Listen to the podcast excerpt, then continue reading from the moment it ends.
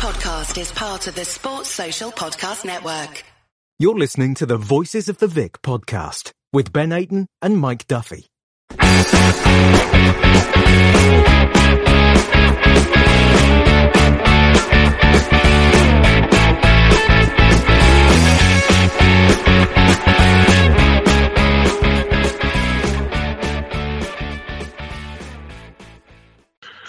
And welcome to the Voices of the Vic podcast with me, Mike Duffy, and Ben Aiton. Now, it's 7.30 on Wednesday morning. Ben, despite the frustrating result last night, how, how's everything your side? Oh, I'm extremely tired, mate. I was up pretty much all night with my little one and then um, watching Watford play last night, which was a frustrating performance as well. It feels like I've not had a great 12 hours. No. um, but yeah, realistically, I'm I'm all, all good, mate. There's there's worse people, well, there's people worse off than me. So yeah, I'm not going to complain. Um, but yeah, how about you, mate? Good stuff. Yeah, no, um, shattered as well. I, I didn't get off to sleep till about midnight, which some might think isn't very um, late at all, but for me it is. Um, but yeah, no, other than that, I'm all right. You know, I got work at quarter past nine, uh, but it's Wednesday already, so I don't know where this week has gone. But yeah, no, all good. Thank you very much. Now, before we do touch on the game last night, um, there is something I do want to touch on very, very quickly. Um, the news, some news broke, uh, I believe it was the other day, as you may have seen on social media that João Pedro put a video out saying, um, Get well soon, Danny. Now, the context behind that is um, there is a Watford fan called Danny Clavin who is currently fighting COVID in hospital. Now, under my impression from what I've read on various Facebook groups and Twitter, etc., uh, Danny was really, really struggling with COVID, uh, but he's now on the road to recovery and feeling a lot better. So long may that continue, that recovery.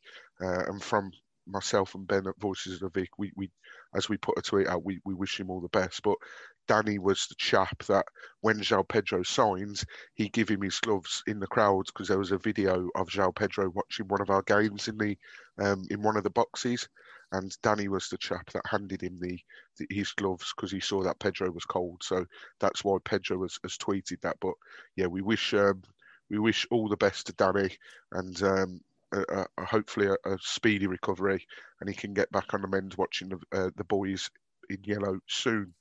So yeah, come on, come on, Danny, up the horns, mate. But yes, moving on to the game itself now. Um, Millwall away. Before the game, you know, it's another Stoke. Realistically, you're going away to Millwall on a cold, wet, windy night, whatever it may be. Um, Millwall going into this had the fifth worst home record in the division. Um, but then there was another stat last night that said they've only lost three at home. So, by the sounds of it, and after looking, they do love a draw. Uh, and I think they pretty much set up for one last night. Um, come the second half, that was pretty evident, but we'll get onto that. But there was only one change from the team that played on Friday night away at Stoke. And uh, Ben, it was a bit of a weird one. Um, we we we took out João Pedro, who's our joint top goal scorer, um, and then brought in Andre Gray, who's scored one all season, and that one he scored sort of hit him on the backside. He knew nothing about it, and yeah, it, it was a really odd one to see Pedro come out, wasn't it?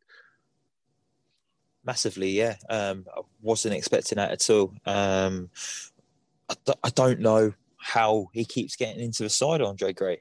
Um, I, I, I know Muñoz is all about confidence and giving the strikers confidence and like praising them, like just like his comment he made a couple of weeks ago by saying he's got the best stri- uh, strikers in the championship to try and boost their confidence and morale and just to get them going. But it, it's, it's, not worked with Andre Gray. Um, it's it's possibly worked with Troy Deeney. We we've kind of see his performances improve since the comments been made, but Andre Gray's gone the other way. Um, I saw. Um, Roy Moore, the founder of 1881, tweeted last night saying we should set up a GoFundMe page to try and buy Andre Gray a goal. and I think, I think, I think it's spot on. I think we need to. I don't know when his next goal is going to come from. So I just don't get Muñoz's thoughts on taking out João Pedro, who, who's a threat, is a live wire, he can create something out of nothing. Mm. He's always making those late runs into the uh, far post to tap it in, um, which we've seen this season. Andre Gray doesn't really offer much, and you can sense the frustration from Watford fans when that team news came out, and it was just one change to a side, and it was Gray in and Pedro out. Um, it was a shame not to see Ken Sema back involved, but um, it, it, looks like Ken Sema is suffering from a knock. That he's picked up in training, so that's probably why he was wasn't involved last night. Mm-hmm. But other than that, I wasn't expecting there to be much changes in the back four. I thought was going to keep it consistent because we've been picking up clean sheets in the last few games, um, so wasn't expecting any changes there. I was maybe expecting, or maybe hoping, Zinchenko was going to come in and pick up a deserved start, but he's still being bledded in, isn't he? He's, he's, they're still a bit cautious about giving him a start. Another 30 minutes for him last night. But yeah, I think it was a frustrating um, team lineup, considering mm. that we was all a little bit worried first half of the way at Stoke. We didn't really put in much effort, and then we kind of made only one change to that side, and we was like, "Oh, not this midfield again. Um, what we're we going to do? Play um, Cleverley wide left, or we playing Chalobah wide left, or Hughesy left?" it's like there's too many central midfielders in that side, and the formation doesn't really work that four four two. No, no. Well, I, think Sonny, I want to pick up on what you've said. Um, I think it was key that we didn't change the back four. Um, there were cases that Kiko should have got a rest, and luckily we've got an able replacement in Jeremy Ngakia. Um, just on that note, by the way, I did see a West Ham fan tweet earlier in the week. I noticed how Ngakia is only play is only on the bench and has the same role at Watford that he would have done at West Ham if he'd had stayed. Um, that guy is an idiot. He clearly doesn't know anything uh, our grapes yeah, and Ngakia just can't get in the sides because of how good our right back is. Um, but yeah, um, Zinchenko, I can only assume that the pitch had a lot to play with. Don't forget, he's oh. come from a plastic pitch and these perfect surfaces, and then that pitch last night was awful, wasn't it, Ben? It, it was like something out of the eighties. The pitch was dreadful. I've seen better awful, states. Man. I've seen better states down Gadebridge Park, mate. That, that was awful. That was. I was just going to say I played Sunday League down Gadebridge Park last year, and that was that gets waterlogged every every winter, and that that's a better standard pitch than the one at the new den. Absolutely, but yeah, no, that's the only thing I can think with um, Zinchenko not starting, but nonetheless frustrating. And then, as you say, the amount of midfielders that were in that starting eleven, um, it it actually looked when the game started that it was Hughesy out on the left, so he was playing out of position, and I think that's where Javi Gracia used to play him out on the left. Now, yeah, obviously Hughesy's class act all round, but he him out on the left he doesn't really work because uh, that's not his proper position. But he's still putting a shift. Um, but yeah, I think the key thing was, as you've picked up, Ben, it was important that we didn't go into it with the first half performance that we did against Stoke, um, because Millwall, I know obviously Stoke are as well, but Millwall are a bloody physical side, and I think we saw that last night, which is why it was key that we kept the defence that we did. Sierralta um, up against the likes of Jake Cooper, their centre back, coming up for set pieces. Uh, Kenneth Zohore's a big bloke as well and and they've got you know I think Hutchinson, their um, captain as well. You know he's he's not a short lad himself, so you know they're they're another big physical side. So the fact that we've got two big lads at the back in the in the form of Troost-Ekong and Sierralta, it was key that we kept those. But going back to what I was saying, it was key that we didn't replicate the first half performance that we did against Stoke. Uh, and to be honest, Ben, I think we come out the traps flying. I, I, thought we started much better. You know, it was only there's only nine minutes on the clock when Femenía did what he's been doing all season and whips in a dangerous ball, um, and it just missed the head of Troy Deeney. So you know, in terms of the start that we made, it was much better uh, than it was against Stoke yeah, I thought we started the game really well, and it's what we haven't been doing this season. We've always been a bit sluggish away from home and a bit slow, but mm. I thought we started really strongly yesterday. And I thought the first five, five, ten minutes, it was each side trying to fill each other out and yeah, um, just trying to understand each other how we was all going to set up and that. But we we started to edge for possession, and then we started getting into the final third and we were starting to create chances. So yeah, it was a much positive um, start from Watford yesterday, and you would expect it against a Millwall side, like you said at the start of the show. They've struggled at home this season, um, so you would you would expect that from this Watford side. Yeah, and do you think? I know, sort of, sort of the 10, first 10, 15 minutes was probably a bit too early to show, but I'd mentioned at the start there that they've got the fourth or fifth home worst home record in the division, but they've only lost three at home, so they've picked up a lot of draws. Do you think that they've actually set out to draw that game from the start? Do you think it was evident that that's what they? Because it's very rare, unless you're a big team and you can do this, that you set up to hit teams on the counter at home. So usually you'd see that tactic if Millwall were the away sides, they were going to soak up the pressure and then look to hit us on the counter. But Millwall, obviously, obviously, other than sort of scoring that goal which was ruled out, which we'll get onto, and then hitting the post as well, they didn't actually look like being that bothered about getting players forward and trying to score. I don't think they were more happy to sort of have the ball sort of flowing with these tackles, etc. So it looked to me as if they were quite happy with setting up for a draw. Um, and I watched Gary Rowett's press conference after as well, or, or his interview, sorry, with Millwall uh, Twitter, and he said that they've now drawn with us, Norwich, and Bournemouth at um, well this season. So maybe the mindset was, well, let's go into this looking for a draw uh, and then if we somehow scrape a win, then great. So I think that perhaps played into their hands a little bit. But as you say, you know, that first sort of 10, 15 minutes, we were on top and perhaps trying to feel each other out, sort of see where the game was going. Because then after that chance that Deeney had, it wasn't long before we had another chance. So just seven minutes later, um, Gray burst burst away. Um, he got through, and then he looked to cut it back for Troy Deeney, but he put the ball just behind him. Now, do you think that that's sort of shows the lack of confidence with Andre Gray? Because usually, if he's bursting down on the goalkeeper, most strikers are going to be selfish there and at least go for goal. But do you think that the fact that he didn't and tried to play it to Troy sort of highlights the serious lack of confidence that Andre Gray has got, or do you just think he was he would have played it regardless of if he'd scored ten goals or one goal?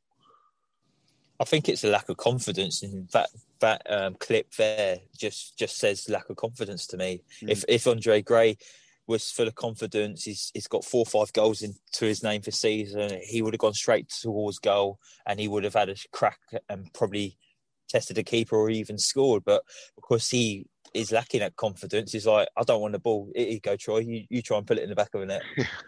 That's what it said to me yesterday. Uh, mm. With that. Yeah, absolutely. Um, you know where this goal is going to come from. I, I, I don't even know.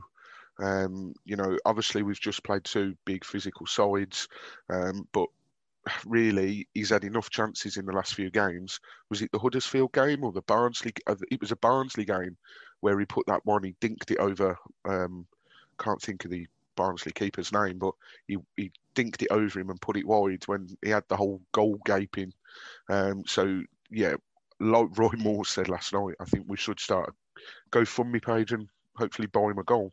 Um, talking of having a whole goal at your mercy, um, Kenneth Zohore looked pretty much certain to score, but for some reason he, he left his header and he had pretty much the whole goal to, to aim at. So that was a little bit of a let off. But I think last night, overall, um, it was a pretty easy night for Dan Bachmann, wasn't it, Ben? Yeah, he didn't really have too much to do, really. I, I, can't really recall him to make many saves. I think he had a couple of saves from long distance to make, which we've been keeping most teams to do this season. Even when Foster's been in goal, we've been limiting the opposition to shots outside the box, um, mm. and it continued last night. But yeah, Dan Bachmann, nothing really to do, and that was his third clean sheet in the last four games. So yeah, fair play to him. He's, he's doing he's done brilliantly. I don't think many Watford fans uh, would have expected him to do as well as he actually has done. I know a lot of fans have wanted him to come in and wanted to see how good he could do. But I think he's surprised a lot of fans and he's yeah. actually done better. And I'm, I'm really pleased for him because being a number two goalkeeper or a number three goalkeeper, you've got to be patient and you you got to wait for your chance. And you're going to training every day, and then you travel with the first team. You might be on the bench, you might be in the stands, and you've got to try and keep yourself motivated at all times. And finally, Dan Bachmann's been given his opportunity, and he's, he's definitely taken it. And yeah, fair play to him. Um, I, I really like him. I think he's a really good goalkeeper. Yeah, you you spot on with what you say there, Ben. He has surprised a lot of people, myself included. You know, I've said on this podcast in previous sort of episodes that if it come down to it, next season, for example, if Foster did retire or left or whatever, and we were left with Bachmann, Parks, and Dahlberg, I've said in the past that I would much prefer Dahlberg. Um, now, Bachmann has put a serious case forward uh, for his name, uh, but he's he's been absolutely outstanding, and I think it goes to show the sort of defence that we've got at the moment and the way that we've setting up defensively, which sort of goes back to Ivic's style of play. Um, goes to show that the defence are that solid that he's not needed to do much, which he will be more than happy about. Um, do you feel more comfortable now knowing that if, Ben Foster was to retire at the end of the season, that we've actually got a number two goalkeeper who could come in and actually be a, a, a full time number one? Because that's how I feel now with Batman. Like before, I thought, oh, if Foster goes, we might have to be in the market and look into bringing in another keeper. I know mm. we'd sent Dahlberg out on loan, but before he went out on loan, he was kind of unproven. And would he make the, the step up to play week in, week out? He's done fantastic on his loan spell in Sweden. So obviously he's going to come back and make that department stronger. But mm-hmm. Dan Batman, with his loan spell at Kilmarnock as well, and then playing the last four games back to back, it mm. looks like it's not really a department we need to worry about too much now. I wouldn't be surprised, especially if we go up, if we bring an experienced head in. Um, I was going to touch on it at the end, but I'll touch on it now whilst we're on the subject of goalkeepers. Uh, we have brought in uh, Rob Elliott from Newcastle, although I think he was a free agent. I'm not sure um, because yeah. he, yeah. So um, he's signed a deal until the end of the season, and he we've had a lot of comments on Instagram, especially yesterday, saying, "Why have we signed Rob Elliott? I can't believe this Bachmann's been doing really well." I don't think, well, I, I certainly know that he, it's not a signing that we bring in Rob Elliott in and then Bachmann's going to be on the bench again and Rob Elliott's going to play every game. Uh, Bachmann has done more than enough to show that he's a capable replacement for Ben Foster in this league. Um, Rob Elliott is purely only brought in because of experience. Um, all I'm going to sound no matter which is what I tweeted yesterday. Think of Leeds away on the final day of 12-15, uh, 12-13 season. Almunia gets injured in the warm-up. Jonathan Bonds, again, able replacement, done really, really well that season when called upon. He gets injured in the first half. On the bench, we've got Jack Bonham, who is the third choice goalkeeper or fourth choice maybe, and he was told the day before that he wasn't going to be extended, his contract wasn't going to be extended. So it's better to be safe than sorry, which is why I believe we brought him in. He has got experience. He's been at Newcastle, Charlton. Um, he's had loan spells at Accrington Stanley. Uh, other clubs escaped me, but the deal is expected to be done today as we record this, which is Wednesday, after completion of his medical. He's 34 years old. He's six foot three. Started his career at Charlton, played 96 times, moved to Newcastle, where he made 54 appearances, uh, 55 appearances, my bad, in nine seasons. Nine seasons, and he also has four caps for Republic of Ireland. So, going back to your original question, Ben, um, I do feel much more confident that Bachmann is in the squad if we go up to the Premier League, which is sort of the hope, I I do think we will bring in someone experienced, but I don't see why not, especially if he continues his rich vein of form. Bachmann should be given that start on the first day of the season and see how things go. Um, so, you know, so in short, I do feel that we have an able replacement with Dan Bachmann in the squad, and obviously we've got Dahlberg as well coming back uh, next season as well. So, but I wouldn't be surprised if we do bring in an experienced head, um, knowing us, probably someone from Udinese, because um, I know we were actually linked with um, a goalkeeper. Uh, that was at Udinese, and they were they they had plenty of people that were after him, but they were waiting to see if we were going to stay in the division Um, if we were, it was pretty much about 90% certain that he was going to sign, but obviously we didn't, so I believe he's moved on. So I wouldn't be surprised if we, we signed an Udinese goalkeeper if we went back up this season, especially if Ben does move on. Now, moving on to um, a little bit later on in the game, obviously our first real chance. Tom Cleverley, um, the ball rebounded off the post basically from Cleverley's free kick, and it was one of those that just wouldn't fall to anyone. Uh, I think the free kick come in, um, which I want to say by the way, a Tom Cleverley again proving why he should be in the team every week and proving a lot of doubters wrong, and B how good were the corners and set pieces yesterday, Ben? They were much vastly improved, other than Zinckernagel when he come on, which I'll touch upon in a bit. But um, yeah, less said about them the better. But how good was Cleverley's free kicks and corners yesterday? It seems like we're actually starting to work on them now. Yeah, I feel a bit com- more comfortable with Cleverley and Tuesday standing over uh, free kicks and corners. I feel like there's a yeah. better delivery going into a box now. But Tom Cleverley overall game yesterday was superb. I, I, was surprised that he came off, but maybe it's there's lots of games, isn't there? So you probably don't want one of your best players to get pick up an injury, and he is one of our best players, and he's probably showing why he's one of the first names on the team sheets again after that uh, good performance yesterday. He, like like we said, he works tirelessly hard, doesn't he? Mm. He just doesn't. Uh, he just doesn't stop running. He scraps at every single ball. The work rate's unbelievable, and like for leadership he brings as well. His quality on set pieces now like we're starting to see. He chips in with goals. He's got four this season. I think he's having a superb season. Well, just while we're on the subject of midfielders, obviously we talked about um, Cleverley there. You know, echo what you say completely, Ben. He's got the sort of energy and the commitment and the determination to chase down that ball that you'd expect from a young, hungry sort of 18 year old. He just doesn't stop running. He's an absolute engine, Tom Cleverley is. We've had a question from Paul White uh, on Instagram that says, Do you think that we perhaps oversubscribed for ag- aggressive ball winning midfielders and lacking in a dynamic attacking midfielder? So basically, do you think we're missing someone that's of the similar ilk of Almen Abdi, um, which Paul is suggesting, which is probably why we're struggling to score, but we've been tied to defensively. Now, is that something you'd agree with? We've got too many aggressive ball winning midfielders. Uh, because personally, I think you can't really call Chalobah an aggressive ball winning midfielder uh, because of his up and down performances. Tom Cleverley will chase anything down. Will Hughes will get stuck in. Um, so, on a personal level, I don't think we've got enough of them. Uh, and I know who I would have gone for. But before I go into that, do you think that that's the case? Or do you think that we haven't got enough hard tackling, sort of midfield crunching generals, if you like? Um, I, I don't think we've actually got one proper standout ball crunching um, tackle tackler at the club.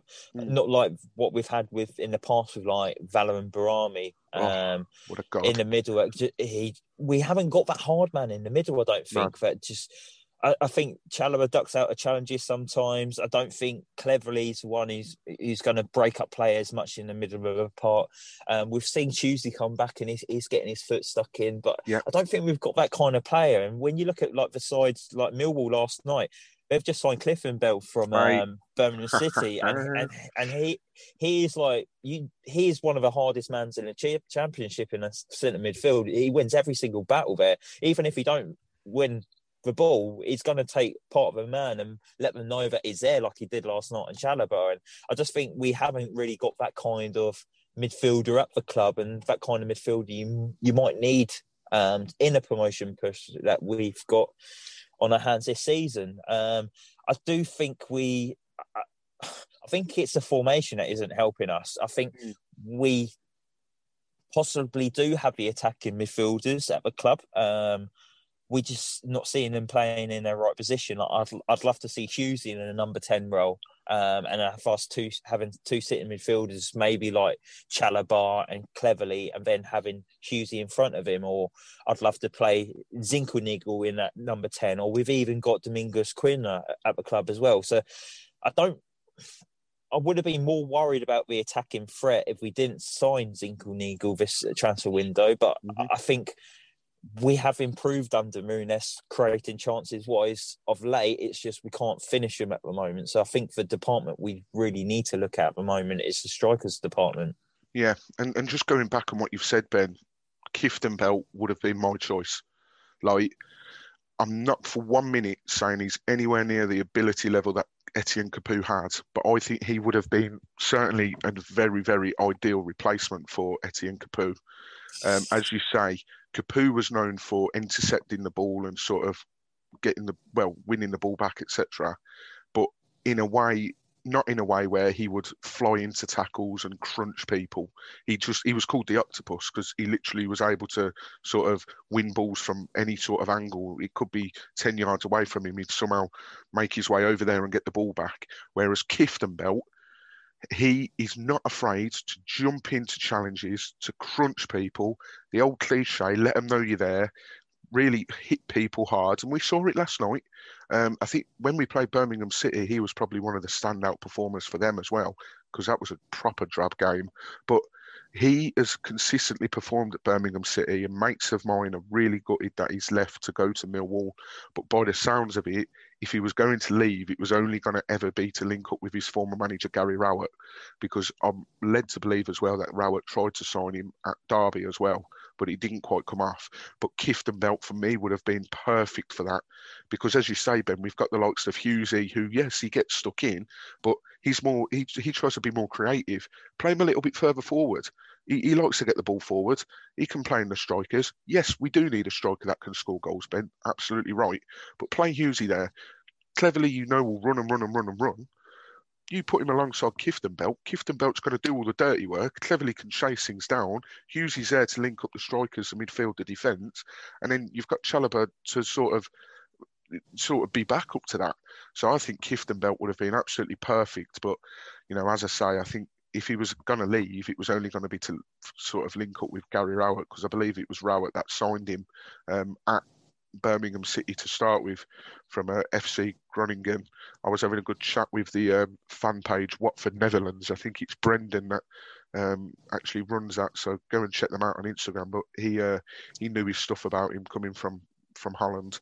Uh, but yeah, he would have been my ideal replacement for for Etienne Capoue. It, it feels like we're missing that kind of uh, signing, like what Absolutely. we did with Ben Watson. Um, Great we, we needed someone yeah, um, we just need that championship experience sometimes. Yeah, I know we've got the quality that of Chalobah and Cleverley, the Premier League experience, but we haven't really got that proper championship experience. And we we did exactly that with Ben Watson when we brought him in, and he was exactly what we needed at the right time. And I feel like we, we've kind of lacked that this season. Um, yeah maybe that's something we should have looked at in January. Um, so you could bring it in, and then you could have that aggressor in the middle of the park that would break up play, and that would maybe allow Chalobah to relax a little bit more mm-hmm. and to be a bit more comfortable that he's got someone experienced next to him who, who he knows he's going to go chase the ball, he's going to get the ball back, and then he's going to give it to Chalobah, and Chalobah he can either slow things down or speed it up with his range yeah. of passing, and then I just feel like that's what we've kind of missed this season.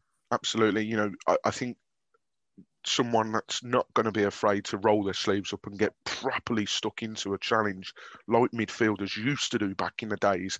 And obviously, as you say, when missing someone with some vast championship experience, um, sort of went off, tang- off on a tangent a little bit there. Uh, we was talking about that chance. It just wouldn't fall to anyone, would it, Ben? And I think that sort of told the story of the night that it wasn't going to be our night, no matter how much we dominated and how many shots we had. I think that was probably an early indication that it was going to be one of those nights, wasn't it? I can't believe we are still talking about that. I know, yeah. Um, but yeah, it, it, it, we do go off on one sometimes. Sorry about that, listeners. Um, but yeah, it was just one of those nights. It was going in at half time, I was thinking it's all right. We, if we keep on creating chances, we'll, we'll, we'll get a goal and we'll come out as winners. But it just like you said, it was, wasn't falling for us. No. I think maybe Millwall were looking more threatening than us with their chances that they was creating. Just before half time, they had a disallowed goal through Jake Cooper, who I must say is a fantastic centre half. Yeah, and uh, when we was in the Premiership last season, and we was lacking for centre half, commanding centre half and ball winning um, defender like him, mm-hmm. I would have wanted him in last season. I think he's fantastic. He's, he's, he's always linked with bigger clubs, but Millwall don't want to sell him. And you could see how much of a threat he is from set pieces. I don't know who who our scouts are that look at the oppositions or not, but he, he, was getting the headers all the time. Like Sierralta, we all know he, he's he's brilliantly in the air. He he he has. Um, I've got a stat that in the air he has the best uh, win rate of winning an aerial duel.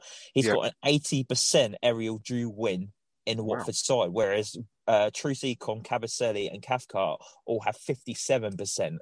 So I don't know why Sierralta wasn't told to pick him up. He was going on to Troost-Ekong. yeah, yeah, no, it it was really weird, and as you say, you'd expect when you see the likes of Hutchinson, who's a big lad at the back for them, Cooper, you would expect automatically, especially after that first one that he's going to go up and win, Cooper, you'd say, right, Sierralta, you stick on him. But yeah, it was really, really hard. Um, and 30 seconds later, he has a, a, a disallowed goal. Oh, and, and, he and he hit and he hits a post. It's like, come on, boys. Yeah, exactly. You, would expect that to be a little bit of a wake up call. Um, another chance in between there we had uh, again Troy Deeney sort of playing Mr. Provider, uh, chested it down perfectly, and Gray went for it. Um, that's fine, Gray. If you want to have chances and try and get that goal, brilliant. But Hughesy, for me, was better positioned to take that down, hit it first time with his right foot, and you've pretty much, I think it was from what about six, seven yards out. Uh, but I think Hughesy should have hit that.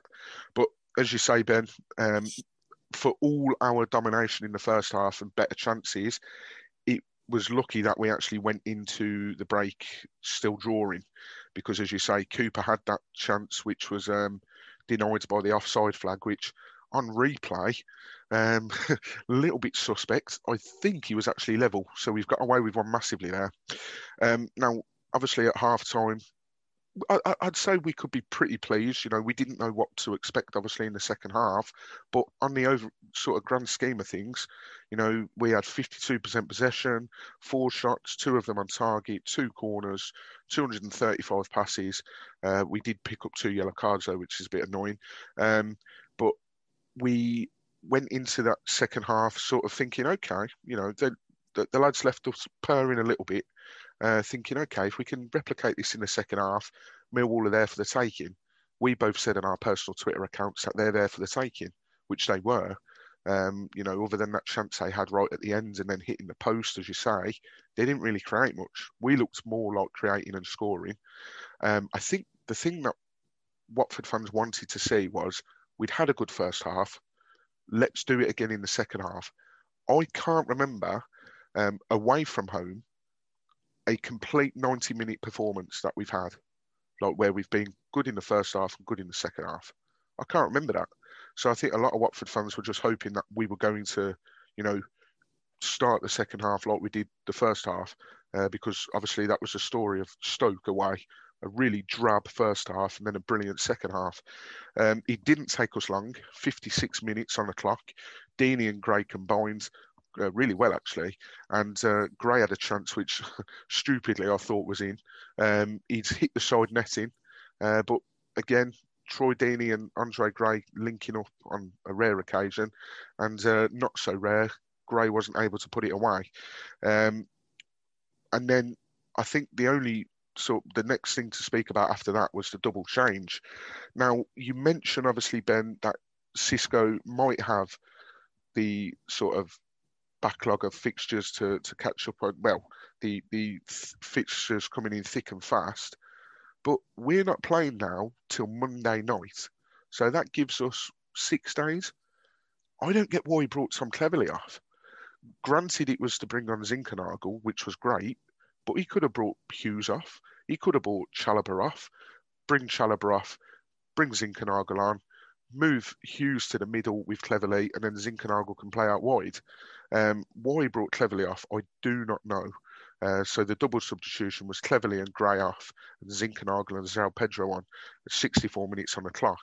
Um, and what an impact they made, Ben, which probably justifies why they should be starting games you see that when um, Gray got subbed, he walked straight past Muñoz and didn't say anything to him or shake his hands? You know, like normally players Yeah. would like shake the manager's hand at that. He he kind of like walked past him there to think, why have you taken me off? Got some nerve, innit? yeah, but yeah, um, you're you're right. They made an impact straight away. Um, there was lots of good touches between the two. Um, actually had a shot after three minutes of coming on. He, he got the ball and took a shot from distance, which was blocked, and he won a corner with it. But he, he just adds a bit more in, in intensity to the play, doesn't he? A lot Yeah. more urgency. He, he gets the ball and he wants to go forward with it. I, I, I know from the resulting corner, he took it and he hit the first man again, um, like he did a few weeks ago when he took a corner. Um, so I think he's got to work on his corners. But yeah, we just need to see more of Zinckernagel, don't we? Hmm. Yeah, well, I was going to say, you know, other than his corners, because they were dross. Uh, other than the last one, actually, um, he's the last one he took. We we made a half chance out of it, um, if you can even call it that. But straight away, the intensity when he gets on the ball, bit like Hughesy, he's looking to get forward. He's thinking, right, what can I do here? How can I how can I sort of create a chance for the lads? How can I maybe have a shot myself? And then João Pedro, as we know, you know, he's brilliant. Now, listen, I understand that João Pedro is still acclimatising to English football and uh, climate, etc. You know, there was a brilliant video in the week when it was snowing. I don't think João Pedro's seen that much snow before, or any at all. Um, so, you know, obviously we have to understand that he's come from South America. So, you know, it does take a little bit of time to sort of bed in. But he's a young lad. Like, I think I don't think he should be getting. I won't say. mm, uh, Can I call it dropped? Um, I, I don't know. I, I don't think he should be on the bench as much as he is. You know, he's he's far too he's rotated far too many times for my liking, especially because he's got six goals. I think he said he wants 15 goals this season. I think he said, you know, he's never going to get that if we keep putting him on a bench and bringing him on and all this. Give him a run of games. Zinckernagel, like I said at the start of the episode, I can understand why he wasn't started because that pitch was awful, and he's used to playing on sort of plastic pitch. He's obviously played a full season as well uh, over in Norway. But João Pedro, for me, has to start games. You know, it- it's a no-brainer. It really, really is. Um, and then obviously we had that chance, Ben, on the 70th minute. Chalobah's hit one from sort of a little bit of distance. The keeper's sort of blocked it or parried it, if you like. And then I never thought I'd say this. Troy Deeney attempted an overhead kick, and Biel, Biel, I can't pronounce his name, Bill Kowski, um, Yeah. who used to live in the village that I live in actually when he played for Notts County. A little bit of an interesting stat for you there, uh, or fact. Um, he did well to actually tip it wide, but I don't think I've ever seen Troy Deeney attempt that ever. Um, but why not? Off the cuff, brilliant chance and a brilliant save. But did you think that was going in, Ben? Because I certainly did. I thought he was going to put his back out more than the ball going in the back of the net. Yeah, that's him out for the Um, season. Uh, it, it was good that he wanted to try it. I thought it, it was close. It was it was going into that bottom left hand corner, uh, bottom left uh, right hand corner. Sorry, but yeah, Mhm. um, it was, we just needed to up the ante a little bit, wasn't it? And we was just restricted to shots from distance, and I feel like every Tom, Dick, and da- Harry was having shots from distance yesterday, and Yeah. luckily this one fell to Deeney, but he wasn't. I don't know if he got a good enough connection. I thought the, the ball was too low to attempt to overhead kick. as well. Yeah. I don't know what you thought about it. Yeah, no, it, it it was a bit of a an, an unorthodox thing to do, and like you said, the ball was at a bit of a weird height for him to, to maybe have a stab at it. So it, it did surprise me, and obviously it surprised me that it was Troy Deeney that did it. You know, he's he's a, he's not a young lad anymore, so uh, I'm I'm sure he's feeling the effects of that this morning. But uh, I, nonetheless, good save, and I, I- I think as well, you know, we've we've talked about a couple of times Millwall having the fifth worst home record. Let's not forget their keeper Bill Bilkowski, um, he has actually got well now he's got ten clean sheets, and that's one of the most in the division. So yeah, he's a good keeper. Um, so you know, credit to him. But as you say, I think everybody in the end was just trying to, you know, we were. It was nice to see that we're having shots from distance because I think we've been guilty of this season of what I like to call Arsene Wenger play, where we just try and walk it into the back of the net. Uh, but it was nice to see us test the keeper from distance because I think I'm going to sound like a, an idiot here, but uh, agreeing with him, but I think Tommy Mooney alluded to it perfectly. Test the keeper, especially on that pitch. Now, obviously, Millwall are used to it because it's their home pitch, but any sort of bubble, anything, if you hit the ball into the grounds before it gets to the keeper, takes a bubble or anything, you take those. So um, yeah, but I, that... I, do worry with some of the comments that Tommy Mooney comes out. I don't know if anyone else does. Yeah. It, uh, last night, just for example, one of the comments that he came out with, yeah. he said that the Watford team is going to need to take a plane to get back home from London. Oh, mate, do you know what he he said? Yeah, that, he was like, yeah, whether they get the train or the plane. I, and I was watching it with my brother and sister, and I says, yeah, I says, you know, that long old plane cringe, journey, doesn't it? Yeah, yeah, that long old plane journey from Watford to Bermondsey. God, he's like I... that uncle that's at your party. He's yeah, one too many drinks, and he just keeps on talking. It's like, oh, yeah. can Auntie take him home now? Yeah, yeah. No, he's he's a he's he's a legend, obviously for for the goals yeah. he scored for the club. But yeah, let's switch the commentary up a little bit, please. Um, yeah, uh, Will Hoskins, by the way, um, very very good knowledge. And... Oh, he's bulked up, ain't he? He has, and he's got hair. I'm not used to seeing him have that much hair. Um, hair transplant, probably. Yeah, good looking chap. That's probably why he keeps getting up. I'm starting to wonder yeah, when Michael's going to come. did you know? did you notice it was just him and Emma Saunders in the studio? Well, they, they, normally they normally have two guests, but they just had Will and Emma. Maybe they're trying to like yeah. get them together or something. yeah, we will uh, we'll keep an eye on that one. But uh, Will Hoskins plays with Lloyd Doyley at the moment at um, Kings Langley. Kings Langley, yeah. yeah. I didn't know as well because I, I thought the, the general thought process behind having ex players on, it would work where whoever Watford are playing, the guest that comes on has played for both teams. And I says, we've got Will Hoskins in again. Will Hoskins actually had a loan spell at Millwall, um, which I didn't know. So uh, yeah. I never knew that. No, I didn't know. And he was born in Nottingham. I didn't know that either. Um, I was have trying to. Any, any players that have played for Watford and Millwall recently? That's the only one I can think of. Shittu. He's gone quiet since retiring, hasn't he? We tried He's to not get really gone into media or anything.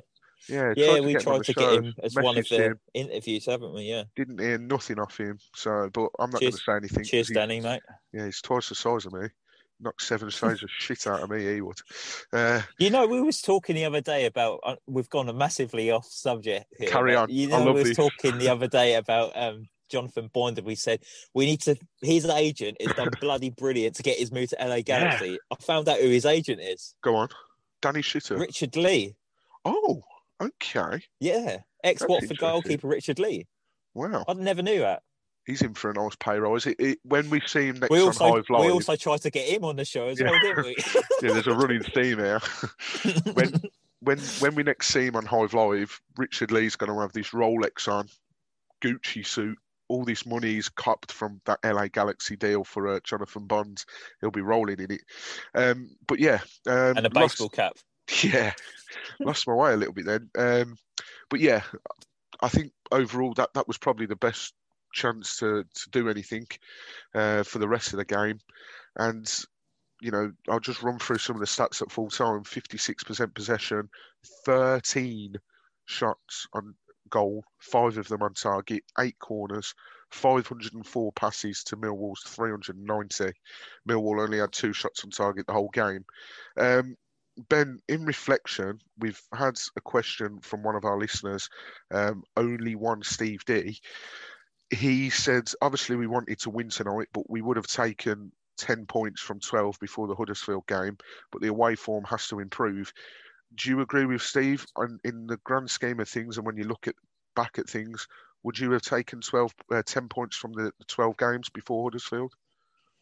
Yeah, I, must admit, full time whistle went, and I was a bit frustrated. And I put my tweet out there saying it was it was frustrating, and it was it two was points dropped. And yeah, but on reflection and seeing Steve's tweet, it kind of made me realise that Steve's right. Um, it was a difficult watch in the end last night, but a point wasn't maybe the worst result. Um, we could have ended up losing that game, but we came away with a point. It's another clean sheet, and we created a lot of chances in that. The quality in front of goal was probably not good enough, mm-hmm. um, but there's there's still a lot to improve on, isn't there? Um, we looked good in spells where we haven't done away from home recently, um, so that's a positive as well. Um, but we just couldn't break down that Millwall midfield block really didn't we they made it really compact and it was hard for teams like us, Norwich, and did you say Bournemouth that they've drawn Bournemouth. with all the season?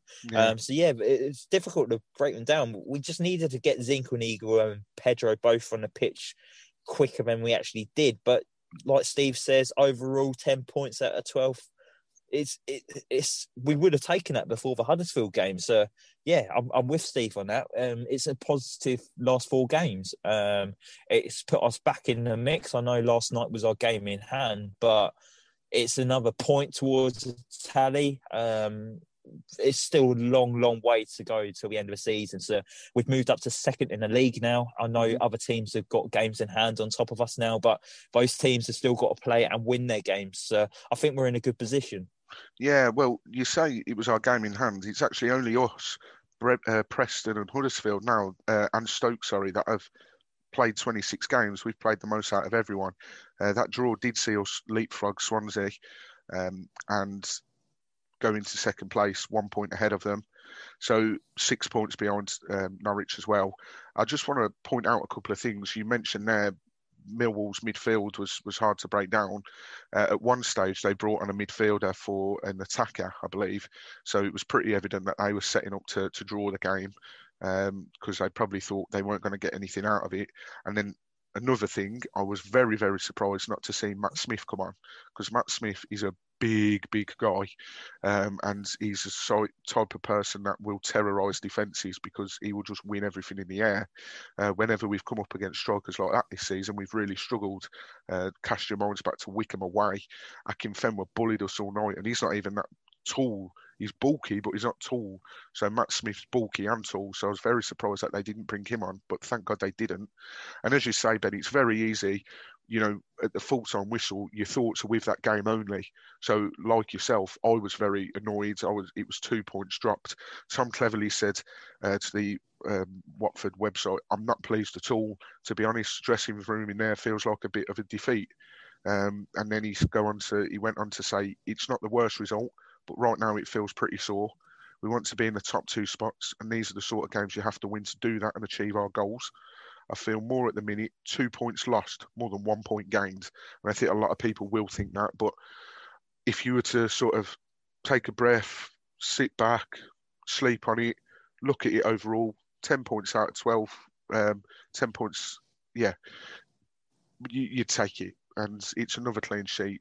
Dan Bachmann's confidence will continue growing it's a good reaction after the defeat to Swansea, wasn't it? Um, we we lost to Swansea there. We didn't particularly play well there. I know we took the lead and then ended up losing two one, but you kind of want a reaction. And after the we, we won our first game under Muñoz with Norwich, then obviously we lost at Swansea. Yeah. And you would think maybe, oh, is he the right man for the job? I know the jury's still out; it's still very early, oh, but don't. he's gone on and picked. He's, he's been unbeaten in four games. Um, he's won three, drawn one. So we, have done all right since the Swansea game, and we've got the reaction that you'd want in a promotion push. Yeah, um, uh, the Muñoz Out Brigade, which unfortunately there is such a thing, was out in force last night. Apparently, personally didn't see any tweets, uh, but as you say, Ben, you know, you on Twitter you can mute words Muñoz and out. I'm just going to do that because I'm, yeah. I'm, fed up of seeing all these Ivic out, Muñoz out, malarkey. It's ridiculous. People need to grow up yeah, no, but on the grand scheme of things, won his first game against Norwich, lost to Swansea, lost to Manu in the cup, but we battered them, and then won against Huddersfield, Barnsley, Stoke, and then drawn. So you know he's he's lost one league game, one cup game, which we, we did really well in. Uh, so I'm very happy with how things are going at the moment. Uh, the next three is QPR, Coventry, and Bristol City. So you know two home games out of the next three we're much better at home. I'm feeling confident if we can pick up nine points there. Uh, just quickly, Ben, out of those next three, QPR at home, Coventry away, Bristol City at home. How many points do you think realistically we can pick up? realistically, seven. Um, Yeah. I think we could maybe get a draw at home to Bristol City because Bristol City on their day are a good side. Uh. Bristol City are eight, eighth at the moment, so they're only three points outside of the playoffs position. Mhm. Um, I think we we can get something at Coventry. Coventry aren't great. The Um, pitch at St Andrews isn't great though. QPR as well. Yeah. just like last night's. Well, we've been to St, Andrews already this season and picked up a victory, haven't we? I know we We made hard work of it, Mm. um, but, but we've we've got we've got it in a bag already. I, I'd say we've um, we've played there already, so we all kind of know how to play against Coventry. I, I imagine Zinchenko won't get another look in because of the state of the pitch. Then, um, Yeah. but yeah, se- I'll go for I'll go for realistically seven points, but yeah, you'd want nine out of those. You would. I think seven will be a good return out of those, but as you say, nine has got to be the aim.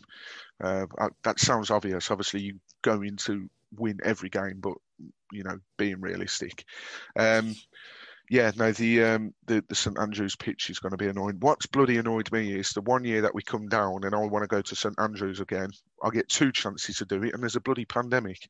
Um, but just before we talk on the next game, very quickly, because we, we did get actually finally get round to speaking to an opposition fan, uh, which we'll bring you very shortly. Just a couple of transfer bits, really. Obviously, we've touched on the signing of Rob Elliott, which we expect to be announced today. Um, we've also signed Kenya under 23 international Henry Ochieng, um, who's signed until the end of the season, and he's gone. Uh, he's signed for Watford under 23s, by the way, um, and he's 22 years old, and he's spent time at West Ham and Leyton Orient academies. Um, doing some further digging, it looks like he last played in Ireland as well. Um, I'm not sure who it was for though. Uh, and then the last bit of transfer news. QPR have actually shown some interest in James Garner, and the chances of the deal happening are very slim. Watford would have to agree to terminate Garner's loan, and that comes from Sean underscore Gallagher nine on Twitter. Um, now, I don't want to fall too much into a trap of speaking too lengthy about this, but when that news broke about Garner, the abuse he was getting, I think it's unwarranted. Yes, he hasn't had the best of spells at Watford, but I think people are being very, very harsh. I constantly go on about this is his first loan spell. He's had a manager change. He's been sent to a championship side who regularly chop and change managers, chop and change the way they play. He's been thrown in a bit at the deep end, and obviously Ivic didn't really know how to utilise him. And then obviously he's had to deal with a manager change as well. So I think these people are being very, very harsh on James Garner. But that doesn't that doesn't mean to say that I don't agree in terms of him being sort of not at the races this year.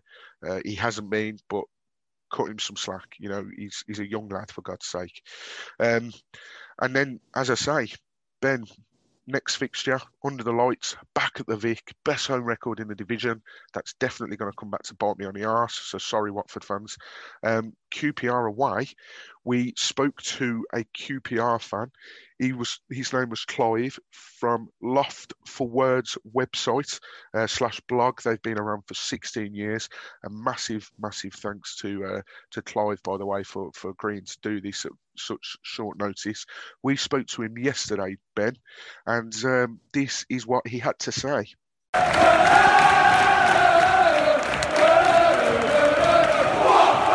Hello, yes, we are joined by Clive from the QPR website slash blog Loft for Words. Clive, thank you very, very much for for joining us. Like I've said, you know, you're the, you're the first opponent we've heard of in a while. How are you doing this evening as we record? I'm I'm doing good, lads. Thanks for having me. No problem at all. Let's get stuck in straight away. So, we know a few weeks ago it looked as if Warburton was close to getting sacked. Have have things changed, or is his position still slightly under threat? Uh, I wouldn't say they've, they've changed massively. We've won a couple of away games, which has relaxed everybody and um, taken some pressure off. Um, QPR would do well to come out of one of these difficult spells with the same manager in charge because.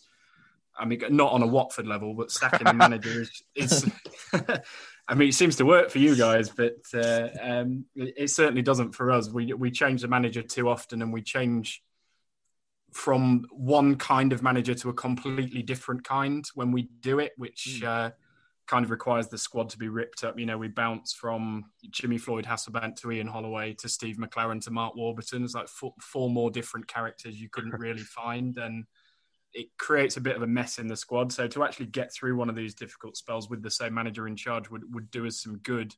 Um, we got a couple of away wins against pretty ropey opposition last week, which was which has chilled everybody out. But then lost poorly against Derby at the weekend. So it'll only need another defeat to, to you guys on Monday for it for it all to start rumbling and kicking off again. I suspect. Uh, we've just seen that you've just signed Fulham midfielder Stefan Johansen. Uh, is this to replace the injured Tom Carroll that's uh, just been ruled out for three months with a knee injury? And how good of a signing is this for QPR? Yeah, roll out the bunting for the 30 year old Fulham midfielder on loan, I guess. Um, uh, what I don't I don't want to be too miserable and, and harsh about it, but um, we we were desperate for a central midfielder even before Tom Carroll got injured. Luke Amos got injured earlier in the season as well, um, so we desperately needed one anyway, um, and we probably need two now. Um, you only need to look at our January recruitment to know that this this is not a season that has gone well. Um, whatever plan they had for it has not worked, and we're now in the last week of the window scrabbling around trying to get sticking plasters on loan basically. You know Johansen has been a good player for fulham at this level so maybe we'll come in and and it is a position we're short in but he's i think he's started five games in five months. Um, and fulham fans were talking last year about how his legs had gone so you don't really know how good he's going to be. We signed Jordy de Wijs on loan from hull um, a week ago. Now QPR conceded 76 goals in the championship last year. So the third season in a row we've conceded more than 70 goals in a season. The only two teams that conceded more than us last year, one of them was Hull, who conceded 87.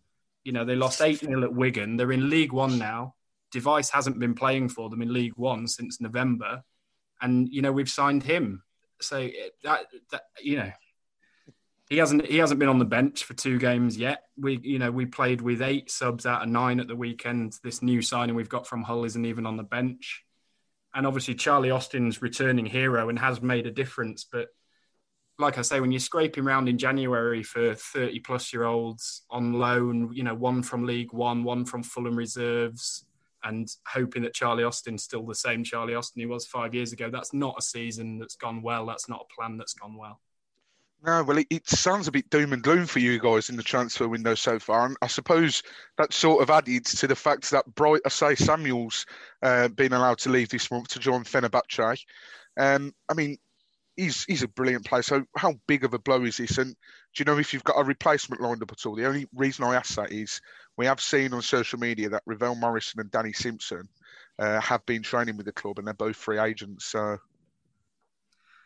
uh, I don't. I don't think those two have been, have been training with us. I mean, they get. They're all. There's a lot of former QPR players angling after moves back to QPR because it's it's the thing that QPR do to uh, soothe the PR waters in a crisis. Is is bring a player back that's done well for us before. We've done that a lot with Lee Cook, who was obviously at Watford. We did that with Richard Langley, Danny Shittu, was another Watford ex, Charlie Austin. Now it's it's QPR's go-to PR play when things are going bad is to uh, bring a returning hero back. Um, yeah, I, I, the bright thing is uh, the same as Ryan Manning. It's a hangover from Steve McClaren's disastrous year in charge, where he was meant to come in and develop young players and coach them, and uh, instead, um, basically blew out all the summer transfer targets. Um, sent the squad into the season massively underprepared. We lost the first four games, including a seven-one at West Brom.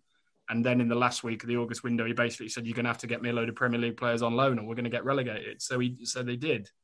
Um, Bright and Manning were two of the players that were meant to be developed in that season by this, you know, this former England coach who's a better coach than a manager and all of this.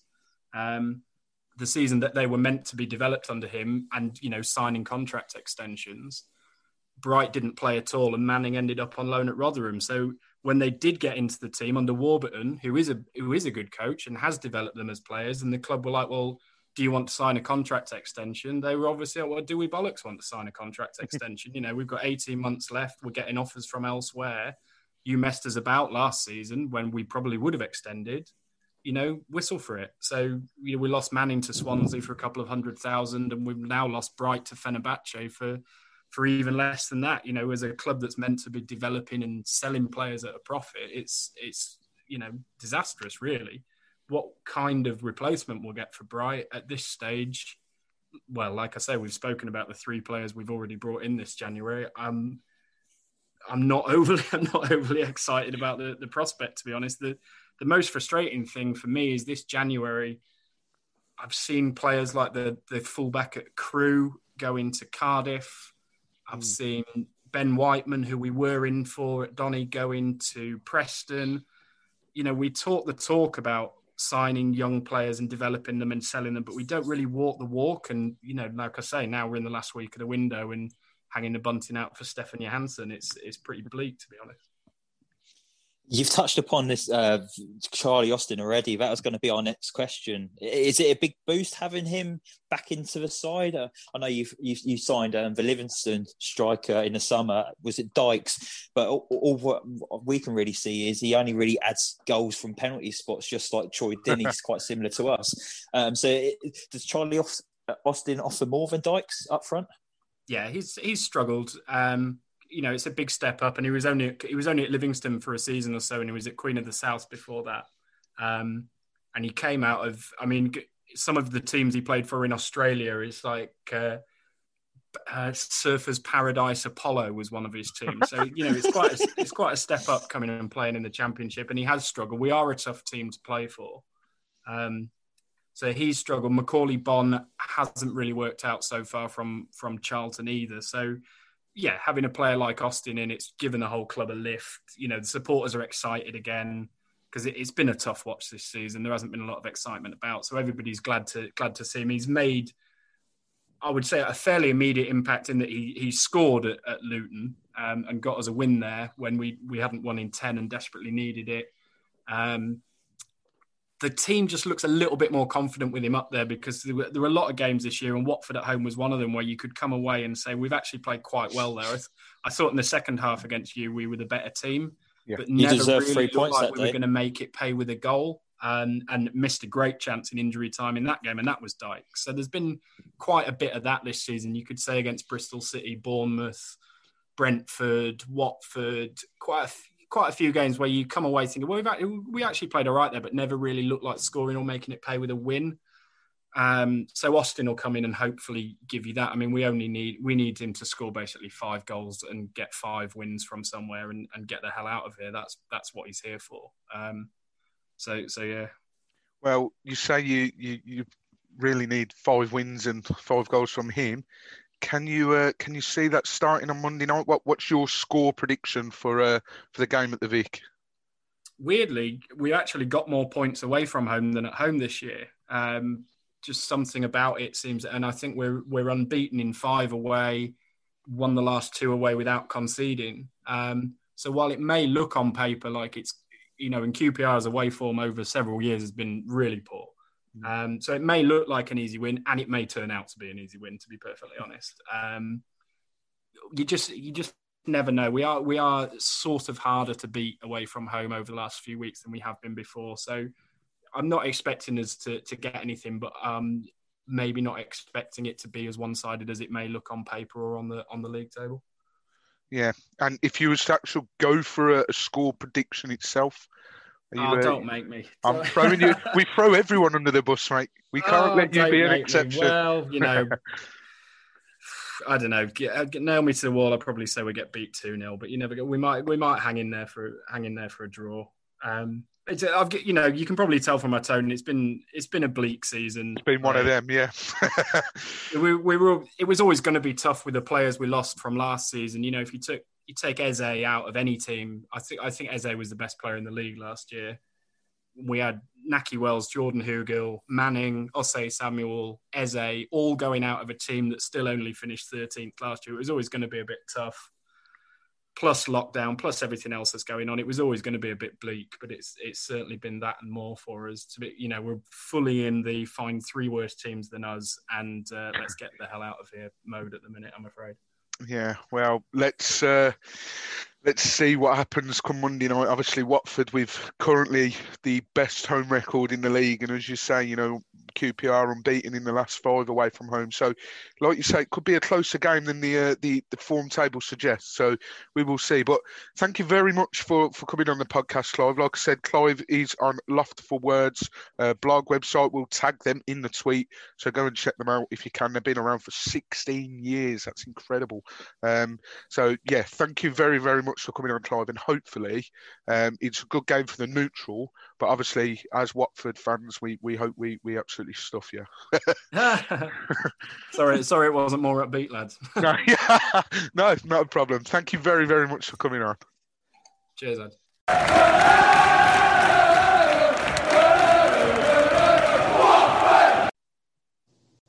So some very, uh, very interesting things. Ben, he sounds confident. You know, he's obviously QPR are some rivals, so he, he wouldn't sit right if we didn't take the mick a little bit.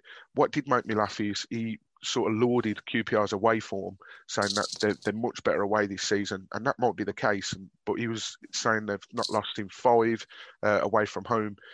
When I checked the form table, they've picked up the same amount of points as us away from home in more games.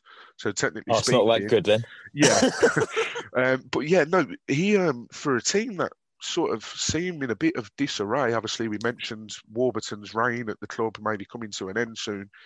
They, he seems quite confident. You, are you expecting a tough game, or obviously it's very easy to sit here and just say, yeah, there are rivals, we're going to crush them and all this. But are you expecting a tough game from QPR, or it goes back to that whole? Does it go back to that whole "we're at home, we should be all right" mentality?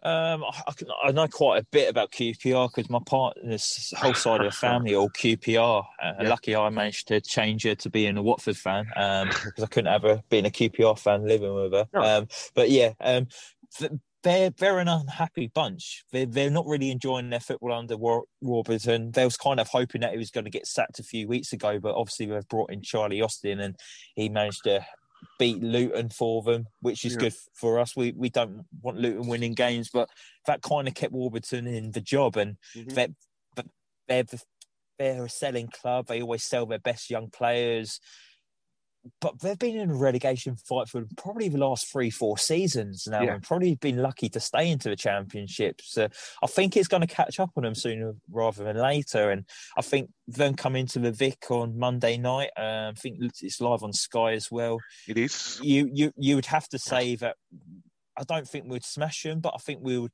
maybe comfortably win, maybe like a 2 0 victory.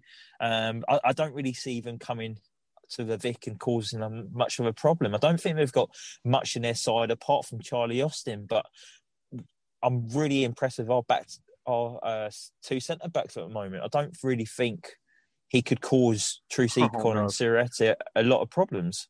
Famous last words, Ben. I'm gonna I'm gonna snippet this and then send it you if we lose, and then give you a barrel of abuse. Uh, but no, um, Charlie Austin's the one that worries me. Obviously, he's uh, without checking, I'm pretty sure his record against us is pretty decent. Um, he does love a goal against Watford, but um, yeah, he's the one that I worry about. Um, Ilias Chair as well. We've actually been linked with him, another good player, but they've let go of um, Bright Osayi-Samuel, which surprises me. But yeah, it's going to be an interesting game. Now, just before we wrap things up, Ben, I'm going to throw you under the bus a little bit. Um, have you, as your, uh, well, what's your score prediction for the game itself? I don't think you was listening to me the last 30 minutes, 30 seconds. I said I, am oh, going to go you? for a comfortable 2 0 oh, victory. Sorry, yeah. mate. It's it's still early in the morning for me, even even for me. it's me. half eight early. now. It is half eight. I know. Um, You're not woken up yet? No, not not quite. Yeah, sorry, you did say 2 0.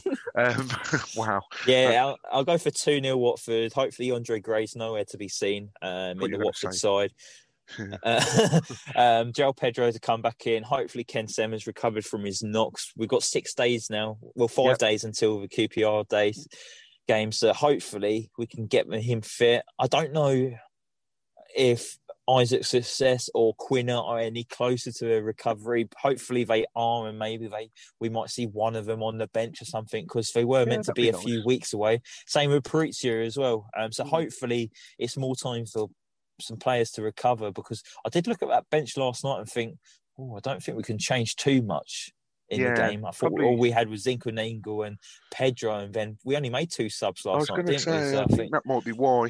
Um, Hungbo was on the bench. I, I do want to see him a little bit more this season, but look at who he's competing with. So bless him. Um, but yeah, I, I'm going to go. Do you know what? I'm, I'm feeling positive. I'm going to go 3 0. Um, I think Troy's going to score. I'll leave that up to the listener, whether it will be a penalty or a from open play. Um, Pedro's going to score, and then Sarr's going to score. So 3 0 I'm going to go. But yeah, um, that's all we've got time for. Thank you very, very much. It's not often that me and Ben do midweek podcasts. I think the last time we did one of these was last season when we first started up. So um, thank you to everybody that does eventually listen to this one.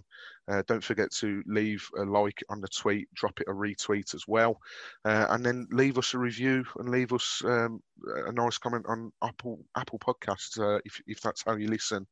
Uh, but yeah, from myself, Mike Duffy, and from my co-host Ben Aiton, we want to thank you for listening. As always, enjoy the rest of your week. QPR under the lights on Monday. We've got a special guest for that one, which we'll announce later on this week. Stay safe, stay positive, and come on, you ons.